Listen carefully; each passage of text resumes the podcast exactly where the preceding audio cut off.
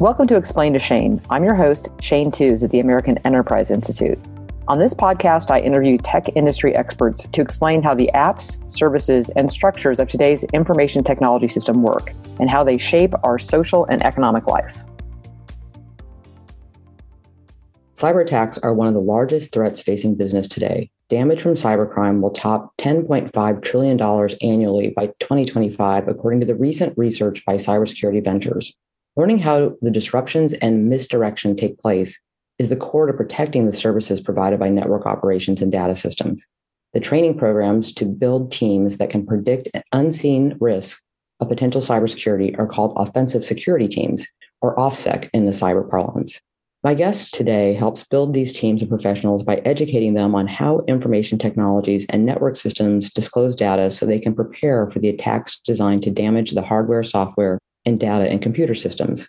Keith Peer is the head of federal teams for offensive security. Keith uses his deep understanding of offensive and defensive cyber operations in the use of machine learning, big data development, and artificial intelligence to build systems and training modules that defend networks from attacks on their business operations. Key students learn how to protect and defend access to these network operations to ensure the resilience of applications within the network systems. Keith and I discuss the importance of knowing your customer in the landscape of network operations, including the Internet of Things, connected devices, and the challenge that these bring to both enterprises and consumer systems. Keith, welcome to Explain to Shane. Before we get started on the importance of the work your company's doing, tell us a little bit about yourself and how you arrived in the world of cybersecurity. I started out, I've been in cybersecurity my entire career. I started out back in 1990 with an antivirus software company. And then progressively throughout the years, that company was sold. And progressively throughout the years, I've worked for venture capital and many startups along the way.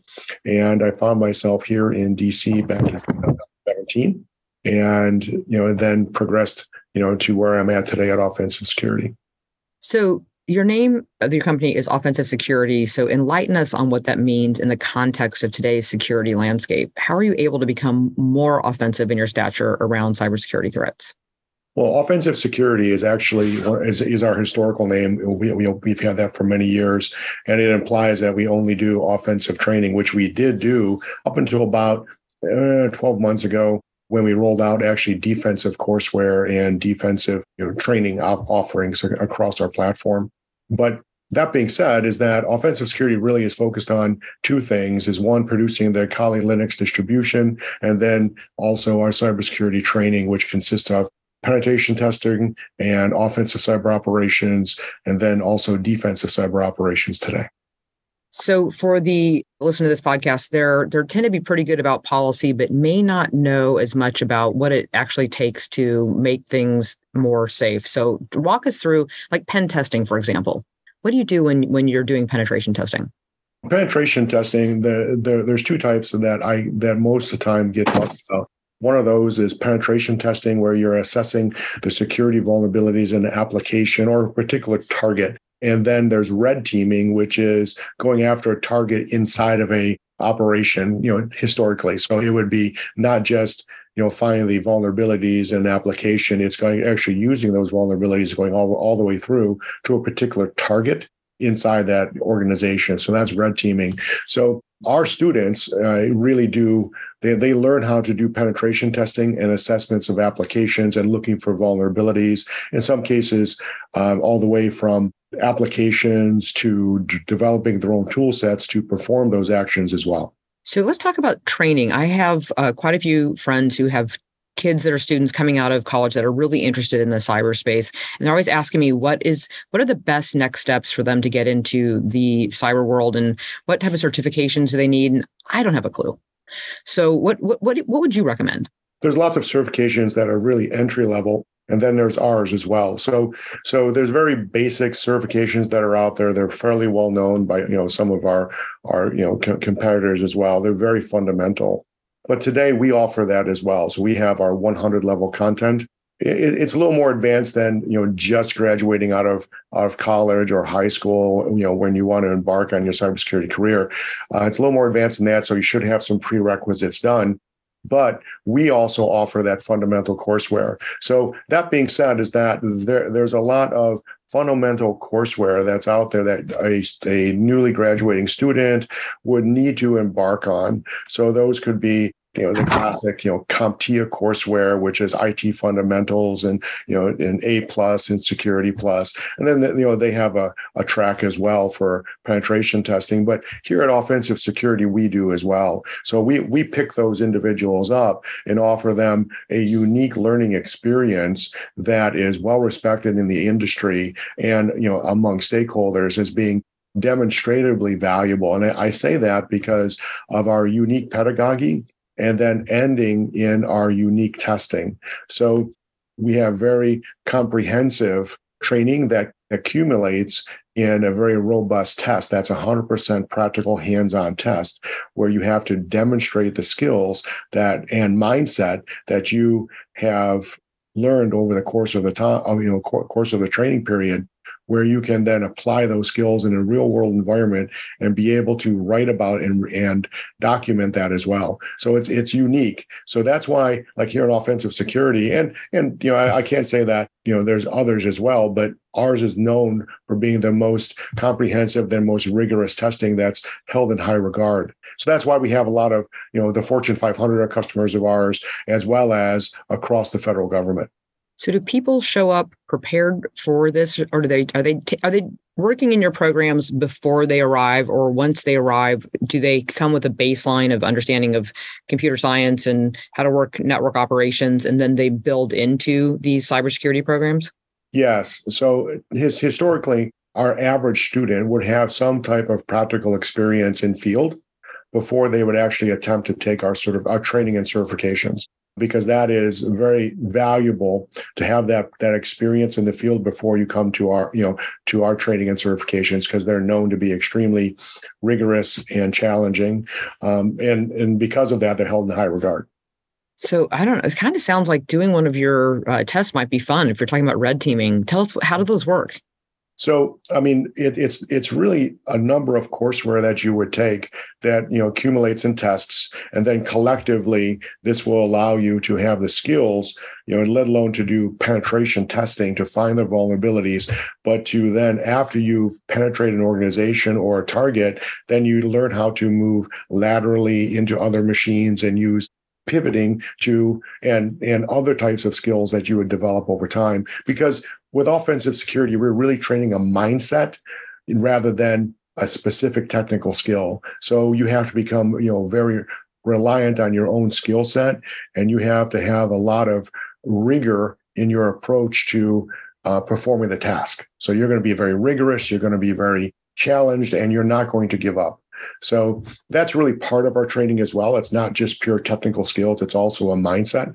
So in red teaming, you have to do you have to have all these skills because as you penetrate a target um, you know in many cases that's difficult to start with let alone being able to move inside the organization after a specific target so that's what we train on is it's not just technical skills it's also a mindset so how big are the teams that you, these the people that you train work on it varies. It could be from a small team you know a small as an individual all the way up to you know larger teams depending on the organization you know 20 50 or if you're in the dod it could be even larger teams. So it really varies and depends on you know it, it you know it really depends on the organization. So if you, they are working within the DoD, are they subcontracted into the Pentagon or DoD for a program through the uh, through your organization? We do train contractors that perform on you know government contracts for sure. And we also train employees of the federal government whether they be civilian employees or dod employees uh, you know servicemen uh, or women for that matter. We, we we train the wide wide gamut of all of them and fortune 500 as well. So i would imagine part of the reason for a company like offensive security to exist is because a lot of people did come out of defense department. I imagine you you came you were army correct no i was not so oh. I was not not not in the service. My misunderstanding. Yeah, no worries. I think about it in a way that like I, I, fly a lot. So I think about the United pilots and for years, you know, they were all coming out of the, you know, the, the military at some point. And then we had to actually train pilots because they, there were less people going to those programs. And in the cybersecurity world, uh, I used to work with a lot of people who were out of West Point and, and, and there's always the, you know, there's always the challenge because Air Force thinks they own space.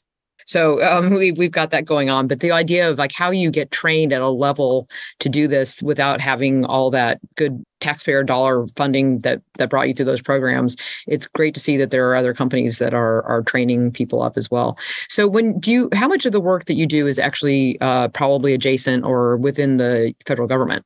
we don't disclose exactly the you know the percentage of you know our customer base, but a significant number of literally across the DoD utilize our training and hold our certifications in very high regard. So most of the time on this podcast, we focus on policy, and there are policies that come out of the Department of Homeland Security. I know there's a new newer program called the National Initiative for Cybersecurity Education, known as NICE. Mm-hmm. Are you working in programs like the, the NICE program out of DHS? We are aligning to it. Very, oh, okay. yeah, we are absolutely leaning into the NICE framework because it breaks the the jobs down into work roles. And those work roles have a number of KSAs, knowledge, skills, and abilities underneath of them.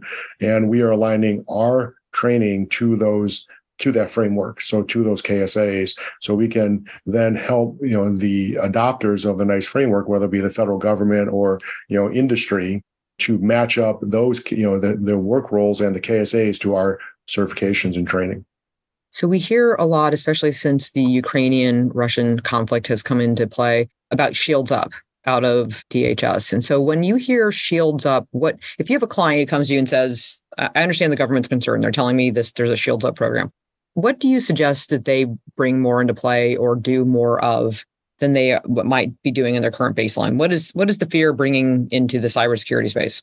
Well, I equate you know defensive cyber op- operations to a lot of like the game whack-a-mole right yep. so if you're purely defensive there's always going to be more moles pop up they would and you're constantly whacking them where if you use penetration testing to find your vulnerabilities in advance you make less holes right because there's less now there's less whack-a-mole opportunities because the holes have been identified in advance and fixed so that being said, is that you know from a shields up perspective, it's not just pure defensive operations. So it's not just you know throw all your equipment to be defensive because at some point you're just going to be chasing everyone because you know you you cannot keep up with a number of threats you know coming at you if you don't do assessment of your own vulnerabilities. And that's where penetration testing comes in. So in that a lot of organizations don't do that. So they think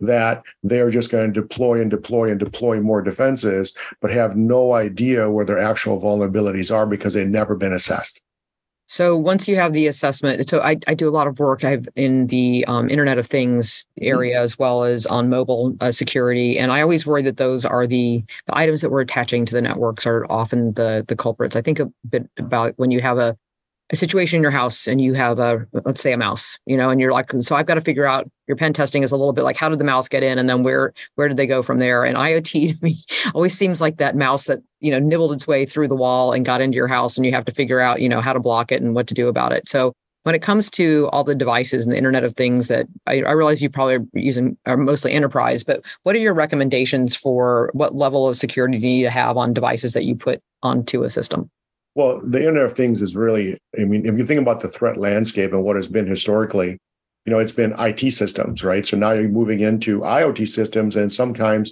those IoT systems are enabling OT networks to have communication that typically was not available because of these OT devices, operational technology devices that were, you know, managing, you know, you know, pumps and switches and everything else that they would be, you know, managing that was done manually now have the ability to be internet enabled and monitored and controlled.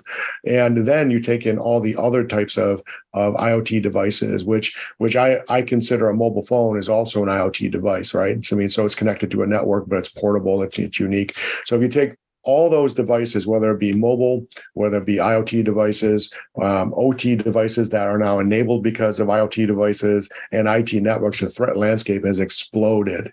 So one of the ways to really start to secure the network is that you have to really you have to develop you know skills in monitoring those transition points right so when the communications coming in from those IoT devices they go they go into your IT infrastructure at some point so it's being able to authenticate to assess right? You know, the, the data coming in to authenticate those devices and then, you know, also secure the data in transit as well. So there's lots of considerations when you're enabling a IoT device to communicate with your IT systems. So the best way to start to defend that is one is look at the security of IoT, the IoT devices themselves and making sure that again you're testing the vulnerabilities you're making sure that you're using the best way to put it is is is you know proper posture security posture on those iot devices as as practical right so you can only do so much you know at any given time but also assessing them. You can routinely in many cases assess them you know if, if you have control of them for security vulnerabilities and then patch them or or be able to remediate them a different way so it may not be patching but you can control the data inflow from that iot device differently. So that's some of the ways that you can start to protect yourself from iot networks that get that get compromised so, thinking about mobile, uh, there is legislation both in the House and the Senate, and there's also uh, regulations over in Europe right now saying that they are interested in letting you lower the guard around your device. I happen to be an, an Apple user, and I love the fact that you know they actually have to vet things that go into the App Store. I realize Android has a separate system, but they're saying no you should be able to put anything on any device. And as a consumer who's used to having layers of protection i realize you're more on the enterprise side and i know that enterprises have much more stringent rules usually about what they will allow onto a system especially um, a mobile device that plugs in. Um, that seems like that is a very challenging way to we're getting we're getting mixed messages here. We're hearing shields up and then we're turning around and saying we're going to let you put anything on your device and then this device by its nature is going to want to plug into a bunch of networks when it goes in is that as frightening as it sounds to me? Because it sounds pretty scary. Absolutely. Yeah, absolutely. When you know when you start to loosen the walled garden, right? I mean, so when you start to you know lower the defenses to to accommodate a user base, you're you are naturally exposing yourself to more threats because now you you control less and when you control less you're more vulnerable. It just it, it, you you cannot maintain the same level or same security posture as you had have previously if you're allowing uncontrolled applications into the environment that that could potentially attack you. That is my my concern and it's interesting there's a lot of people from the security community that has been trying to point this out to both congress and the european union and they don't seem to care it's it's fascinating. So i'm, I'm hoping that we don't see that come to fruition. Either that you're going to have a whole lot you're going to have some new programs you're going to have to put together because it's, it's going to make your job just either that much more challenging or you're going to have that much more work. I'm not sure. So, Keith, for those who are want to follow the work that you're doing, uh, wh- where's the best way to find out what you're what you're up to and, and how to stay in touch? A number of ways. You can follow us on our website. We have a blog that we post routinely to. We also you can follow us on LinkedIn and Twitter as well, for that matter. So we do have a social presence that you know users can follow us on. We also do podcasts as well. I mean, they're security focused. So there's a number of ways that users can follow both our content and our current thought leadership experts that we have in house. Great. Well, thank you very much for being a guest today on Explain to Shane. Oh, thank you very much. Thank you for listening to another episode of Explain to Shane. For more episodes, subscribe to the podcast on Spotify, Apple Podcasts, or your preferred listening platform. If you enjoyed this episode, leave us a review and tell your friends and colleagues to tune in. We'll see you on the next episode of Explain to Shane.